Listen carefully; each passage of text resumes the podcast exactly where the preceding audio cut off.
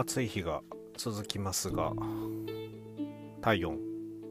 上がってませんか？いやあのプロレス界ナンバーワンポッドキャスターのねあの国斎藤さんがかなり熱を出してダウンされてるっていう話を聞きつつさらにですねあのその国さんとあの先日一緒にですねあの収録を行う際に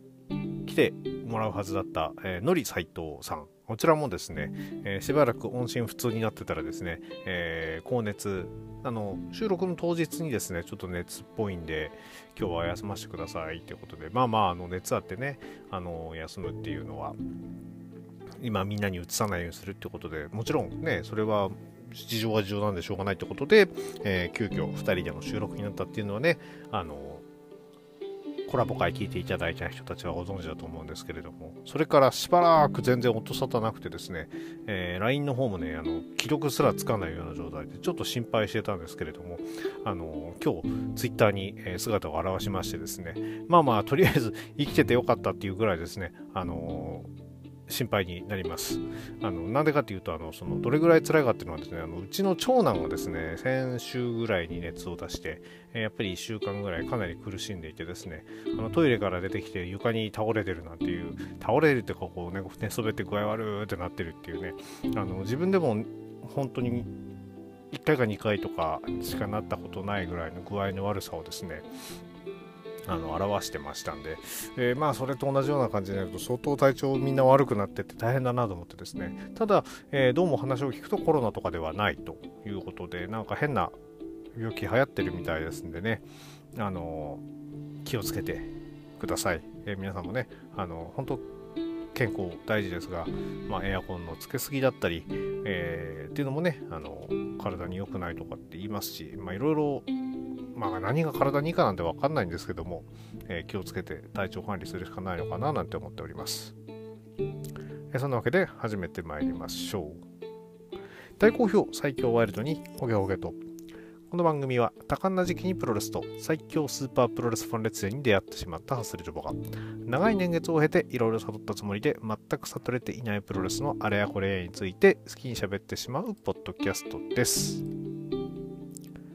えー、本日えー、319回目はですね、えー、全日本プロレス、えー、7.22島根大会、えー、7.23大阪大会、こちらのですね、レビュー2大会続けて行っていきたいと思います。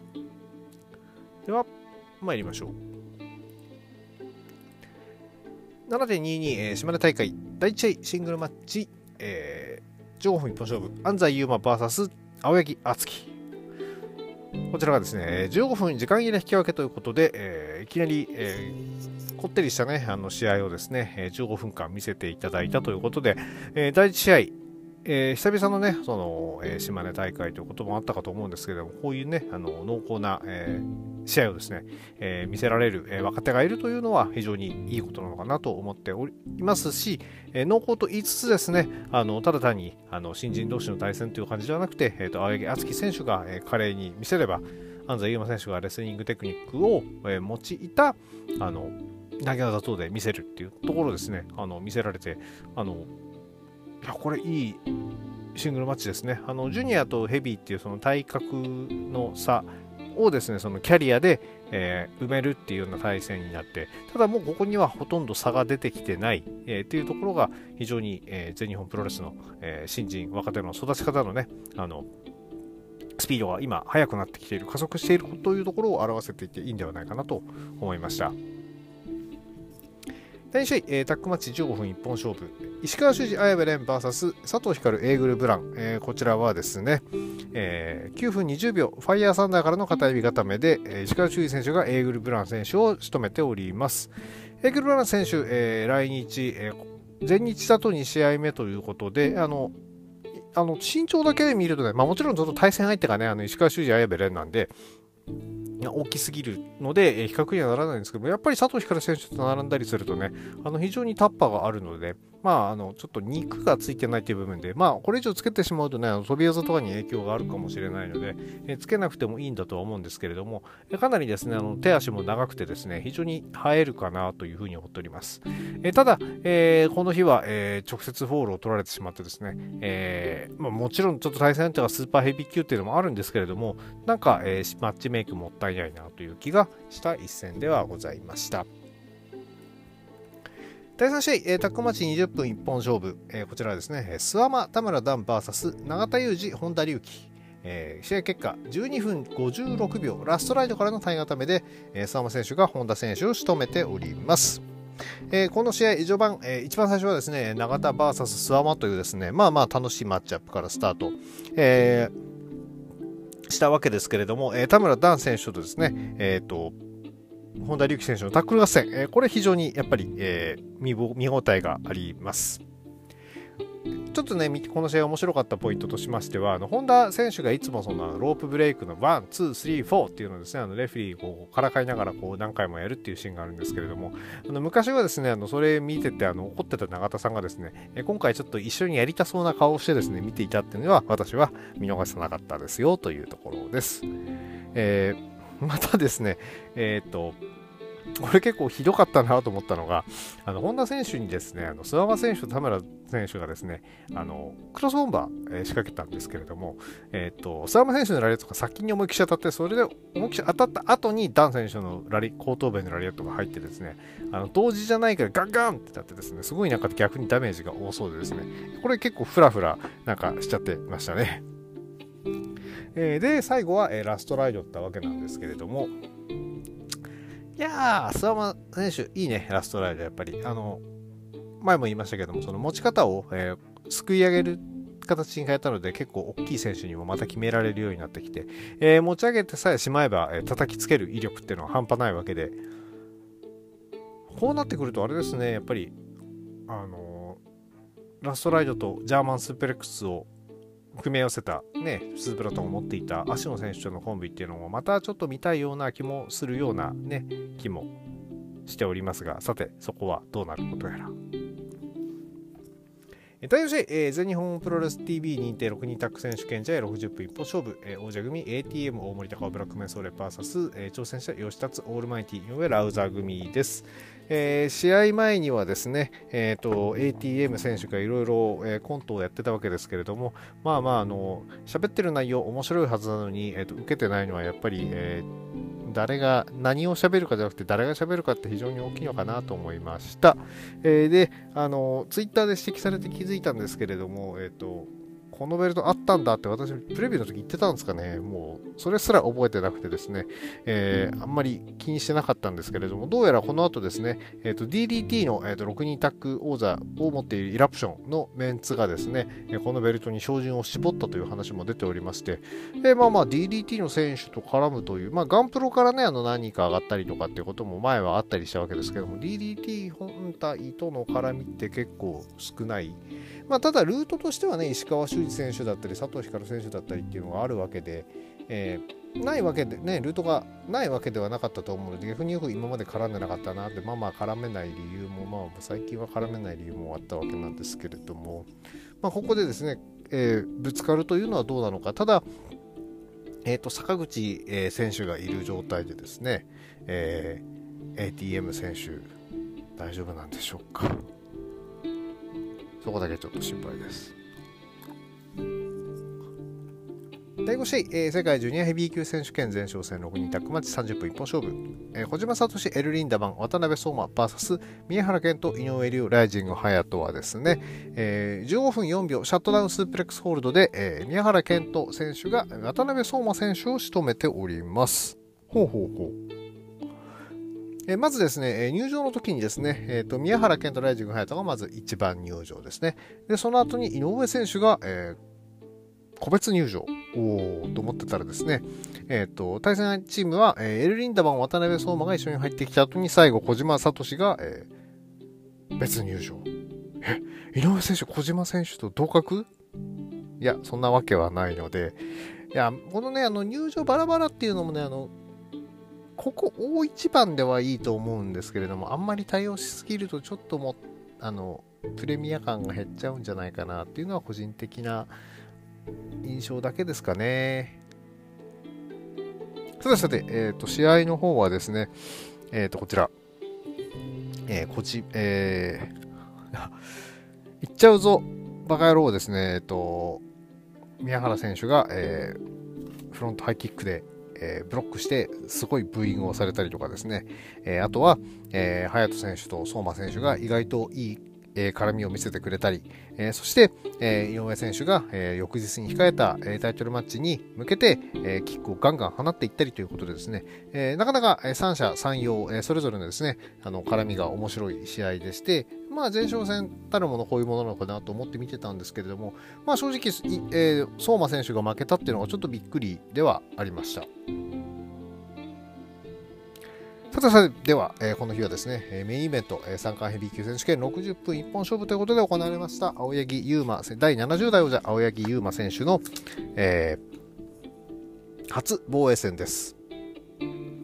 まず、えーと、大森北斗選手、えー、入場時にですねあのいつもその星のひらひらみたいなのつけてきてるんですけどもそれからこちらちらですね、あのー、黒ではなく赤い、えー、タイツが見えておりました。おお気合入れて、えー、星チーム変えてきたんだなっていうのがね分かるシーンだったんですけれども、あのそのコスチュームがちらちら見えるというとですね、かなり脱線するんですけれども、かつてですね、あの大森隆夫選手がですね、あの01に初めて参加した時にですね、えー、謎の白覆面として参加してですね、あの柔道着を着て、かつですね、あの覆面をかぶってこう正体がわからないようにして出てきたところでですね、あれ？なんかちらっあの生で観戦に出たらですね、ちらっと見に行ってた先輩と一緒に、あれ？先輩がですね、あれ？なんかワイルドって見えない？え、え、ワイルド？とか言ったらですね、バッて取ったら大森さん出てきてですね、全く、想像してなかった登場にですね、もうクソテンションぶち上がったっていうことがね、何回か喋ったことあるかもしれないんですけど、あの、それをですね、あの、思い出させる、あ、そういえば北斗選手も大森じゃんと思いながらですね、えー、ちょっとまず見ておりました。えー、その後ですね、えー、ユーマ選手、えー、青柳ユーマ選手はですね、えー、チャンピオンらしく、えーと、ロングバージョン、えー、ロックスターですね、ロングバージョンで入場。えー、これもね、やっぱり、あのこのタイトルマッチ、等でかけるには、えー、非常に、えー、スタートからかけて貯めて貯めてじゃんじゃんじゃんじゃんじゃんじゃんじゃんと入ってくる。いやいいですね。でさらに入ってきた後に、えー、青柳選手、えー、ジャケットを、えー、脱ぐようで脱ぐようで脱がない。そして子供と入ってしながら入ってきてで「ベイビーキスミライカロックスター」でこうパッてこうジャケットを脱ぐと中にはえー、タックのベルトと三冠のベルトがみっちりベルトが見れたというところ。いや非常に素晴らしい。で対戦するとですね、えー、とさっき言いましたように北斗選手が、えー、と赤いタイツそしてユーマ選手が青いタイツということで、えー、こちらのコントラストが非常に良かったかなと思っております。まあのえーと、試合展開の方ではですね、えーと、北斗選手、えー、なかなかこの日は持てるものすべて出していこうとしてた部分が見えます。えー、飛びつきヘッドシザースホールド、えー、こういったものもですね、え出して、えーと、これよくあのその全日の技っていう風な全日のその若手が使う技みたいな扱いですけれども、えー、それをですね、えー、飛びついて締めるでそこからそのクルックヘッドシザース的にこう締め上げるこのクルックヘッドシザースといえばですねあのファイプロで、えー、鈴木みのる、えー、水木ミノル選手がですね、あれ？水木ミノル違ったかな？えっ、と、まあ、とにかく、えっ、と、鈴木ミノル選手をモチーフにしたキャラが、えっ、と、クルックヘッドシーザー、こちらをですね、えー、得意技にしておりましたが、えその辺に通ずるものがあるんでしょうね。あの、締めるところはしっかりこう入れていくっていうことでですね、え全日らしさと、え鈴木ミノルにの薫陶を受けていると。この2つはですね、うまくこう、え組み合わさった非常にいい、え展開から、えスタートしております。えーえー、序盤ではですね、えっと、お兄ちゃん、えー、腕殺し、えー、コーナーからの、えっと、腕のガーフブランディングとかですね、え鉄柵で腕攻めするだけでもあの観客大盛り上がり、えこれはですね、あの先日、え先々え前前々回に本田選手を KO したり、前回、え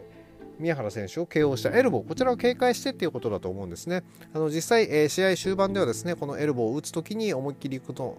打ったはいいけど腕が痛くて、えーと、威力が落ちてかつフォールに行けないそういうシーンもねあの演出されておりましたのであの青柳選手の腕殺し、えー、こちら非常に、えー、意味があったんではないかと思います。えー、大森選手、えー、さっきもですねその持てる力全部出してくるっていうこんな話をしましたけれども無双一戦、こちらをですねエプロンで繰り出してるとかっていうところでですね、えー、ただ、えっと、場所はやっぱねエプロンなんで、えっと、場外で回復が回復できるかつ、えっとそのままフォールに行けないっていうところで、えこちらは残念ながら決定打にはなりませんでした。で、えっ、と、そう一戦を巡る戦いというのがやはりですね、この日も、次の日も実は、えー、しっかり見えてくるんですけども、まあ、要はブレーンバスターのような形で持ち上げるんですけれども、相手の足を持っている分、相手のその体が丸まっていて、えー着地しやすい後ろに降りやすいような体勢になってしまっているんではないかというのがちょっと目につきました、えー、実際持ち上げたはいいけれども後ろ側に立たれるという攻防がですね、えー、何回か見受けられてしまって結局、えー、仕留めきれなかった部分っていうのがあります、えあとはですねその1回はそのくるりとエンドゲームにね持ち込まれたりとかっていうのもありまして、え無双一戦、えいい技ではあるんですけれども、えー、とここをですねあの馬鹿正直に正面から行くんではなくて何か、え手を持って、えー、やっていかないとちょっと、えー、トップランカーには、えー、通じないのかなというふうに思いましたね。最後の方、えエルボー合戦っていうか、からですね、えっ、と、ランニングエルボー、えこちら叩き込んでいくわけですが、え先ほども言いましたように、えフォール、えニアフォール、えで、大森北斗にエルボーがあれば、青柳優馬にはスピンキックがあるということで、こちらしっかり決めた側頭側頭部を打ち抜いてですね、ロックスターバスター、そしてザ・フールへの3つにつなぐということで、勝利を収めております。20分4秒、ザ・フールからのエビ固めで、青柳優馬選手が初防衛に成功しております。で、この、防衛の後にはですね、登場したのは、えー、諏訪間選手。えー、全日時代に逆行してやるぞということでですね、えー、次の挑戦を表明しておりまして、もうまあ、沢間選手が出てきたんじゃ、えー、ちょっと前にね、あのシングルでこうあ、まだブードゥーの頃だったんですけどボコボコにされて、いいとこなくやられたってこともありますんで、その借りをしっかり返すチャンスかなと思いますし、えー、防衛相手として申し分ないので、えー、ぜひですね、あのこの参加戦、えー、楽しみに見たいなと思っております。どうやら千葉の幕張メッセで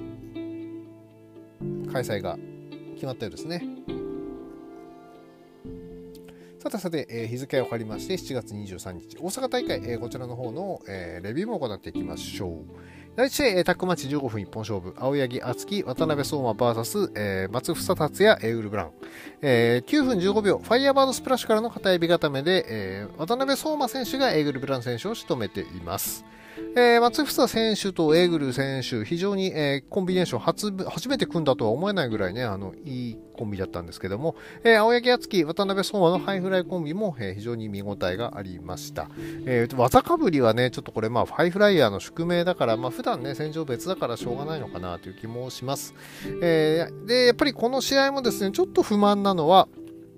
わざわざ呼んでるエーグル・ブラン選手が、えー、取られてしまっているということで、一体、えー、何をさせたいのかなっていうのがちょっとわからない。うーん、外国から呼んで、まあまあ負けるのは本人の実力って言っちゃそれまでなんですけれども、未知なるこう競合ということで呼んだんじゃないのかなっていうのがちょっとやっぱ引っかかるし、まあまあエーグル・ブラン選手もうちょっとね、うまく、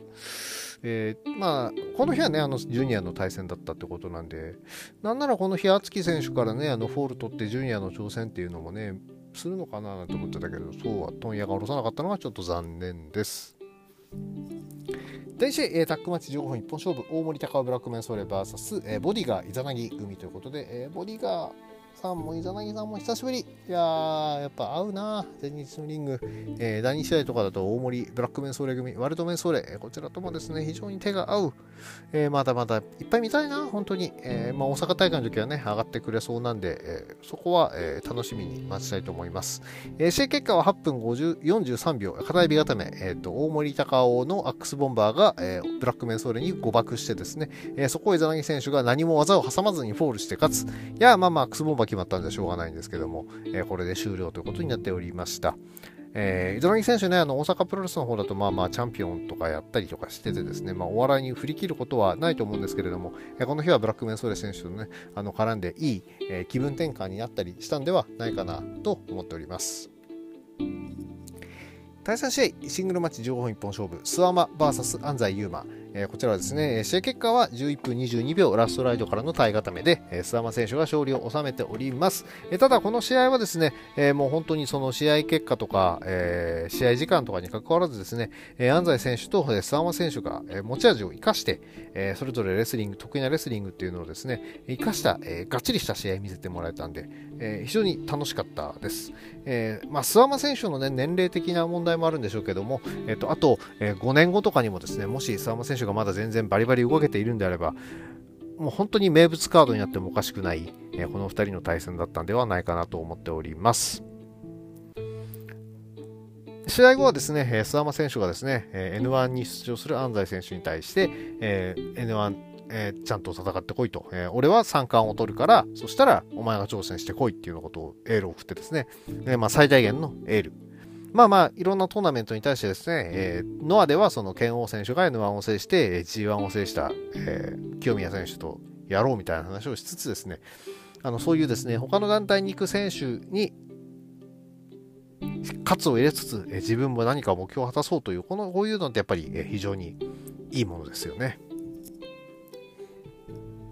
えー、第4試合、えー、タックマッチ20分一本勝負、えー、石川修司綾部蓮 VS 永田裕二本田隆起はですね、えー、12分34秒永田ロック54で永田裕二選手が綾部蓮選手からギブアップを取っております。いや最後の角度えぐかったというか綾部選手がでかくて永田選手が、ね、うまくこうし仕留めきれないというかもう引っ張ると畳まざるを得ない状態になってていやいやこれ角度きついなと思って見ておりました。えー、石川綾部連組もですね、あのどんどん、えー、組むことも多くて、えー、連動上がってきてるんですけれども、まあ、この日はちょっと永田裕二、コンディションもだいぶ良かったんでね、ちょっと押し切られたかなっていうのと、え、それ以上にさらにですね、本田選手のですね、あの、ぶつかる迫力とかっていうのが、え、かなり、え、気合が入っていたわけで、まあまあ、それはね、あの試合、メイン後に、え、なんでそんなに気合入ってたかっていうのはわかるわけで、そちらまで取っておきましょう。第5試合、えー、アジアタック選手権試合有志鉄線バリケードメガトン電流爆破デスマッチ60分一本勝負第119代王者組大仁田敦義達 VS、えー、佐藤光田村段ということでしたが、えー、試合結果は11分17秒ダブル電流爆破バット攻撃からの再固めで、えー、王者組が防衛となっております。えー、まあえー、はっきり言ってちょっと試合開始までと試合終わった後の時間がぐだぐだして長すぎるし大仁田淳がこうぐるぐる回るのとかってそれってまあお客さん呼びたい気持ちもわからなくはないんだけれども、えー、他の試合見たいお客さんにとってはノイズでしかなくてそれ会場で見れば盛り上がるんだけどうん。いや別でやっでいいんじゃない？っていう佐藤光田村団を巻き込まないでくれっていう感想しか私にはなくてですね。いやいやあの別にこれだから大仁田の淳の団体を見に行ってそれで爆破してるんだったら全然問題ないと思うんだけどもん正直全日で見る必要はないのかなと思います、えー、さらにはですね、え、試合後にはうなぎさやか選手が登場して、えー、なんかグダグダやって結局アジアもタッグもかけずになんかまた爆破マッチやりますよっていう話で、えー、爆破マッチ、えまあ、それしか見に来ない客を呼ぶことがどれぐらい全日本プロレスのその売り上げに貢献してるのかっていうことでまあこんな風にねあの嫌だって思う人の意見を潰してでもですねあのまあまあ、私もね会場行ってないんで大きな口叩けないですけれども、まあ、それを潰してでもまあまあ呼び続けるっていうんであればもう一生呼び続けるしかなくなるわけで、えー、それで本当にいいのかなっていうのだけはねちょっと、えー、思ってほしいなと思っております。まあもうとにかく田村段選手はもうここには絡まないでほしいな。うんでは、えー、セミファイナル行ってまいりましょう。第6試合、えー、世界ジュニアヘビー級選手権60分一本勝負、えー、第66代王者エルリンダマンに挑んだのは井上亮選手です。えー、試合結果は12分19秒ジャーマンスープレックスホールドからの、えー、ジャーマンスープレックスホールドでエルリンダマン選手が勝利を収めております。うん正直これねあのかなり、えー、見てて、えーなんだろうこれっていう試合になってたかと思うんですね。いやもちろんそのエル・リンダマン選手が喋って盛り上げようとしてくれてるし、えー、井上選手の技もすごく受けてくれていると。ただまあ逆を返せば井上選手の技を受けて盛り上げることぐらいしかまだ今はできない。盛り上げるっていうのができないような状態で。正直多分ね、エル・リンダマン選手自体がマッチメイクにかなり気に行ってない、えそんな中でも仕事をこなしてくれてるっていうのはちょっといやあのヒールやってくれてる人に対してありがとうっていうのも悪いんですけれどもこればっかりはちょっと、え、どっちかっていうとマッチメイクの問題なんじゃないかなって思います、え、実際ですね、え、蹴り疲れてちょっと後半動けなくなってしまった井上選手を見てしまうとですねやっぱりちょっと時期尚早だったんではないかなっていう、えただ、え時期尚早と言いつつですねもう駒がなさすぎてですね、え挑戦せざるを得なかったっていうのも事実。良くなってますし実際最終的にリンダマン選手の腕がめちゃくちゃ腫れ上がってるほど蹴りを叩き込んでいたっていうのはいいんですけれども逆を返せば、えー、そこのシーンでしか、えー、見せ場を作れなくてエル・リンダマン選手が体をめちゃくちゃ張らざるを得なかった、えー、状態なわけかなっていうふうにちょっと思ってですね、えあんまりいいとこなしだったかなというふうに思います。やっぱりあの若くして挑戦っていうのはあの悪くはないとは飛び級制度悪くはないとは思うんですけれども基礎なり、えー、試合なり、えー、基礎体力なりですねそういうのを、えー、しっかりつけた上で、えやはりでまあリンダマン選手もどっちかっていうとあの相手と一緒にやって動いてこう作っていくタイプの選手ですんでね、えまだまだ手数が少ない選手との試合っていうのはどうしてもそういう戦いにならざるを得ないわけで、うん、ちょっと、残念な結果だったかなと思います。えー、試合後はですね、えーと、この日は、えーと、隼人選手が、えー、愛媛プロレスとのバッティングで、えー、そちらに行っていたため、えー、会場には現れずで敦貴選手が、えーえー、エル・リンダマン選手に挑戦を表明します、えー、それを受けてまあ出てきてポンと挑戦なんか受けねえよと隼人も挑戦表明してたから2人でその挑戦者決定戦やれっていうことで、えー、次の戦いでは、えー、ライジング隼人 VS 青柳敦樹、えー、全日本所属同士の潰し合いでですね、えー、次の当選者が決まるようです。まあそうなってくるともう勝った方は絶対負けられないですよね。あと、敦樹選手に対して、えー、リンダマン選手は、えーと、負けたら、えー、もうこのベルトには挑戦させないというようなことを言ってまして、まあまあ、それもごもっともな、えー、言い分でございますんで、えー、後がない、えー、敦樹選手。ただここいらでそろそろ勲章が欲しい隼人選手、えー、どういった、えー、次期挑戦者決定戦を戦うのか楽しみに待ちましょう、えー、第7試合、えー、メインイベント世界タッグ選手権60分一本勝負。第96代王者宮原健と青柳優馬 VS、えー、鈴木挑戦者鈴木みのる大森北斗はですね、えーまず、えー、これが、ここがですね、すごくがっかり。えー、宮原健人の、えー、まさかの入場がですね、えー、時間の都合だと思うんですけれども、ショートバージョンで入る羽目になっていると。まあまあまあまあ、本当に大仁田劇場が長すぎたせいですよね。余計なことやったせいで。で、でまあ、それに対して鈴木みのるは、風になれ、えー、フルコーラスで入ってくるわけですからね。まあもちろんこの風になれ削ったらね、あの AEW の時みたいにね、あの暴動が起きるかもしれないんでね、あのそれは、えー、削るわけにはいかなかった部分だと思うんですけれども、まあだったらやっぱり、えー、入場100点、試合150点の宮原健人、えー、入場100点見たかったですよね、多分会場の皆さんも。試合は、えー、ミノル・ケントからですね、あのこの、えー、始まったわけですけれども、えー、ミノル選手がその投げられない、えー、首投げとかで投げられない、えさらにはロープにも振られないっていうこのムーブだけでね、あのお客さんを沸かすっていうのは非常に、えー、いいのかなと思います。えー、でタッチすると今度お兄ちゃんと,、えー、東北選手なんですけれどもど前日とどう変えてくるかっていうところがやはりポイントだったかと思います。えー結果的にはやっぱりタックマッチ仕様にちゃんと変えてきておりまして、まあ、同じようなことっていうのはしなかったわけですけれども、いやこれ、うん、いいね。あの、まあ、戦っていくたびにどんどん洗練されていくのかなということです。試合中気になったのはですね、えっ、ー、と、ミノル選手がですね、あの、北斗選手のことを大森呼びしてたのがですね、えー、ちょっと面白かったです。あとはあれだな、えー、そうそうそう、青柳選手のエルボーとエルボースマッシュのこの内訳っていうのが面白くて、ミノル選手に対してですね、打っていくんですけども、普通のエルボーは効かないけども、スマッシュだとひるむっていうですね、あのこれが、あの、技セットがですねまあまあでも確かに得意なのどっちかっていうとエルボースマッシュの方なんだよなと思うとですねこの下からの打ち上げ。まあまあ確かにパンクラシックなことだとそのエルボーっていうのもエルボースマッシュっていうのもなかなかねあの食らう機会がなかったでしょうから、えー、そういう意味では有効的だったっていうのはその辺だと思います。でもこの日本当結構ね鈴木みのる選手気合入ってですねドロップキック出したんですよ。いやこれなかなかねあの新一でも出さないですしここ大一番でしか出さないドロップキック出したってことは、え、かなり気合が入ってたのかなと思います。鈴木みのると大森北斗のタッグワークというのは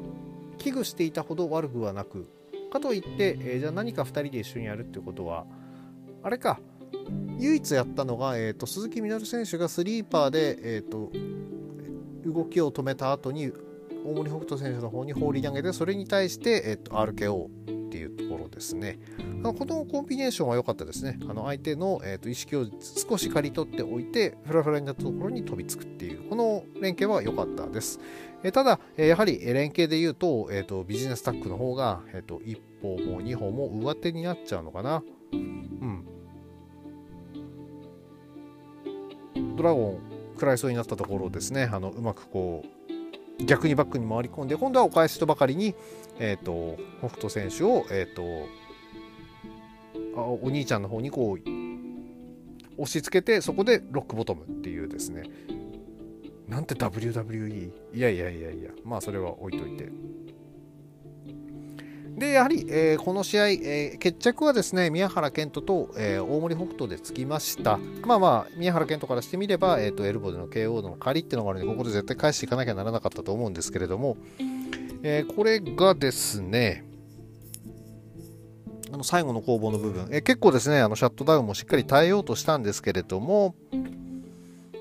1回目は、えー、1回目持ち上げられた後に足ついて振り払うっていうですね、あのちょっとあの1.5枚目みたいなかわし方した後にはやはり 2, 2回目はちゃんと、えー、返せずですね、えー、しっかりととど、めを刺されてしまった感じとなっております。まあ、決まった、試合決まった後にですね、えっと、勝ち名乗りを上げている2人をですね、えー、っと、目に焼き付けとけと言わんばかりにですね、大森北斗選手の顔をこう、持ち上げて、えー、2人を見せる、えー、ミノル選手、そして、えー、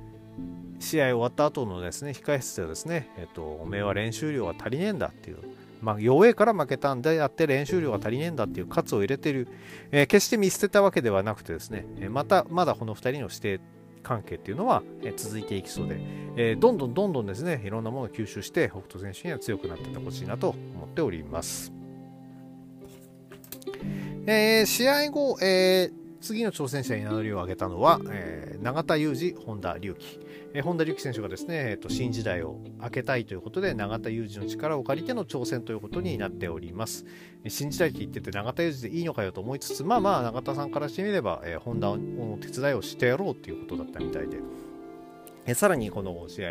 の、あこのコメントですね、良かったのがですね、えー三冠戦で、えー、青柳優馬が、えー、永田裕二に勝った後に放った言葉、え、挑戦者永田裕二をお待ちしておりますというのに対してのアンサー、え、挑戦者永田裕二、えー、タックの方ですけどね、え、で来てやったぞっていうことでですね、まあまあこれは受けざるを得ないというか、受けることになるわけです。えー、この日はですね、まあ、一応その石川修司、綾部連組に、勝利を収めているということで、